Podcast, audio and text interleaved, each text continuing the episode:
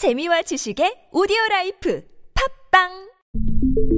당신은 중고차를 선택한 것이 아니다. 당신이 선택한 건 최초라는 자부심이자 경기 없이 누리는 편리함이며 비엠더블유만의 격이 다른 책임감. 당신은 비엠더블유의 선택을 선택했다. 비엠더블유 프리미엄 셀렉션.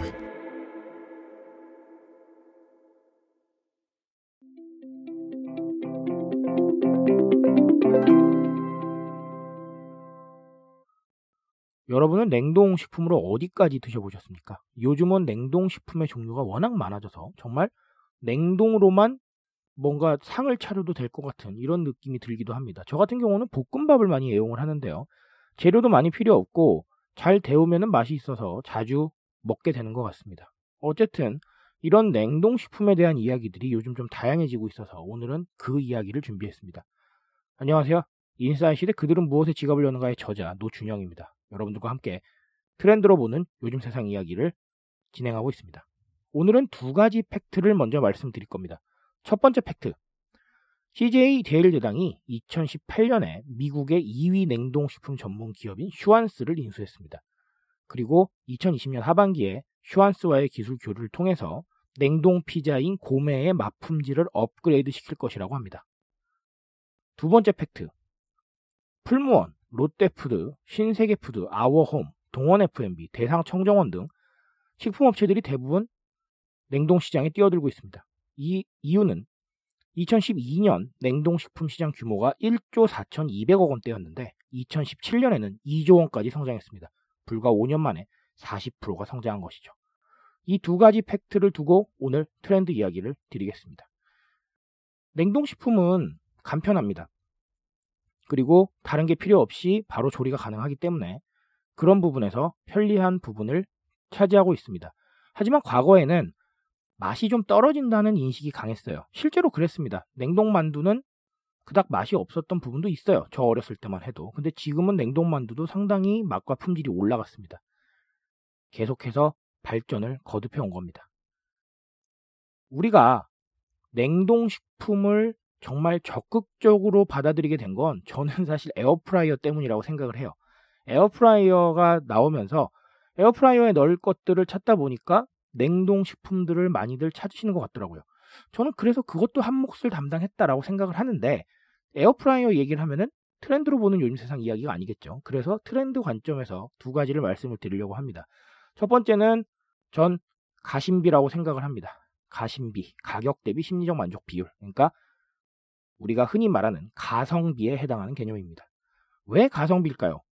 우리가 냉동식품으로 나오는 것들, 뭐 예를 들어서 피자를 예를 들어보시죠. 피자로 예를 들자면 냉동식품보다 밖에서 사 먹는 게 더 비쌉니다. 즉 냉동식품이 가격면에서 우위에 있다는 거죠. 근데 과거에는 당연히 밖에서 사 먹는 게 더 맛있으니까 그걸 택하는 경우가 있었는데 지금은 과거보다 맛이 좀 더 좋아졌단 말이죠. 그러다 보니까 어, 이 맛에 이 가격이면 괜찮겠다라는 생각, 즉 가격 대비 심리적 만족 비율이 과거보다 올라갔다는 얘기입니다. 그러다 보니까 냉동식품을 찾는 경우가 많아지고 익숙해지고 있는 것 같아요. 다른 제품도 마찬가지입니다. 뭐 돈가스를 또 예로 들어볼까요? 밖에서 사 먹는 돈가스 맛있죠? 예, 당연할 겁니다. 냉동 돈가스 과거에는 맛이 좀 떨어졌어요. 근데 지금 기술 발전해서 더 맛있어졌습니다. 그러면 어, 이 맛에 이 가격이면 괜찮다. 가격 대비 심리적 만족 비율이 올라가고 있는 것이죠. 그래서 냉동을 찾게 되는 게 아닌가라는 생각을 해봅니다. 가심비 중요합니다. 지금의 소비의 축은 가심비와 나심비, 나의 심리적 만족 비율이죠. 그래서 플렉스하는 소비를 상징하는데 이 두 가지가 혼재되어서 돌아가고 있기 때문에 어느 한쪽에 치우친 제품 출시는 좋지 않습니다. 결론적으로 지를 제품이 있으면 아낄 제품도 있어야 되는 겁니다. 제품은 두 가지 방향을 모두 다 고려해서 출시가 돼야 되는 지금은 그런 트렌드죠. 하나 더는 편리미엄입니다. 편리하죠. 다른 거 필요 없이 제가 시작부에서 말씀을 드렸지만 볶음밥, 냉동볶음밥 어때요? 다른 재료 필요 없이 데우기만 하면 됩니다. 그럼 볶음밥 한 그릇이 나와요. 편리하다는 겁니다. 보통은 재료를 준비하고 설거지거리 계속 늘어나고 볶고 먹고 나서 또 설거지하고 계속해서 가사가 늘어나는데 냉동 제품은 볶고 먹고 설거지 간단해지잖아요. 훨씬. 그리고 재료를 사러 가고 하는 부분도 없습니다. 결론적으로 나의 동선도 줄여주면서 편리함을 확 많이 가져온다는 것이죠. 편리함을 통해서 일인칭 시대의 자아들은 나만의 시간을 확보합니다. 나만의 여유를 확보하고 나를 위한 시간을 계속해서 정립하게 되죠.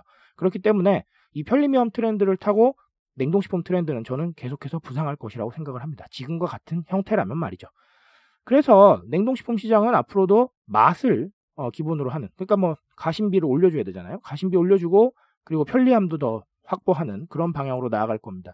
그래서 우리에게 시사하는 바는 무엇이냐? 첫 번째, 소비의 방향성은 두 가지다. 가격 대비 심리적 만족 비율을 찾기도 하고 나의 심리적 만족 비율을 찾기도 하고, 두 가지 방향성이기 때문에 제품은 어느 한쪽에 치우치지 말고 두 가치를 다 받아들일 수 있어야 된다라는 게 첫 번째 교훈이고요. 두 번째는 편리미엄, 편리함을 바탕으로 지금 시대의 자아들이 나만의 시간을 확보하고 있기 때문에 이 부분에 주목해서 계속해서 편리한 부분을 만들어내야 된다라는 거, 이렇게 두 가지를 알고 가시면 좋겠습니다. 트렌드에 대한 이야기 언제나 저와 함께 하시고요. 제가 여러분들 정말 의미 있는 정보들 전해드리려고 노력하고 있으니까 앞으로도 함께 해주시길 바랍니다. 오늘은 여기까지만 할게요, 여러분. 감사합니다.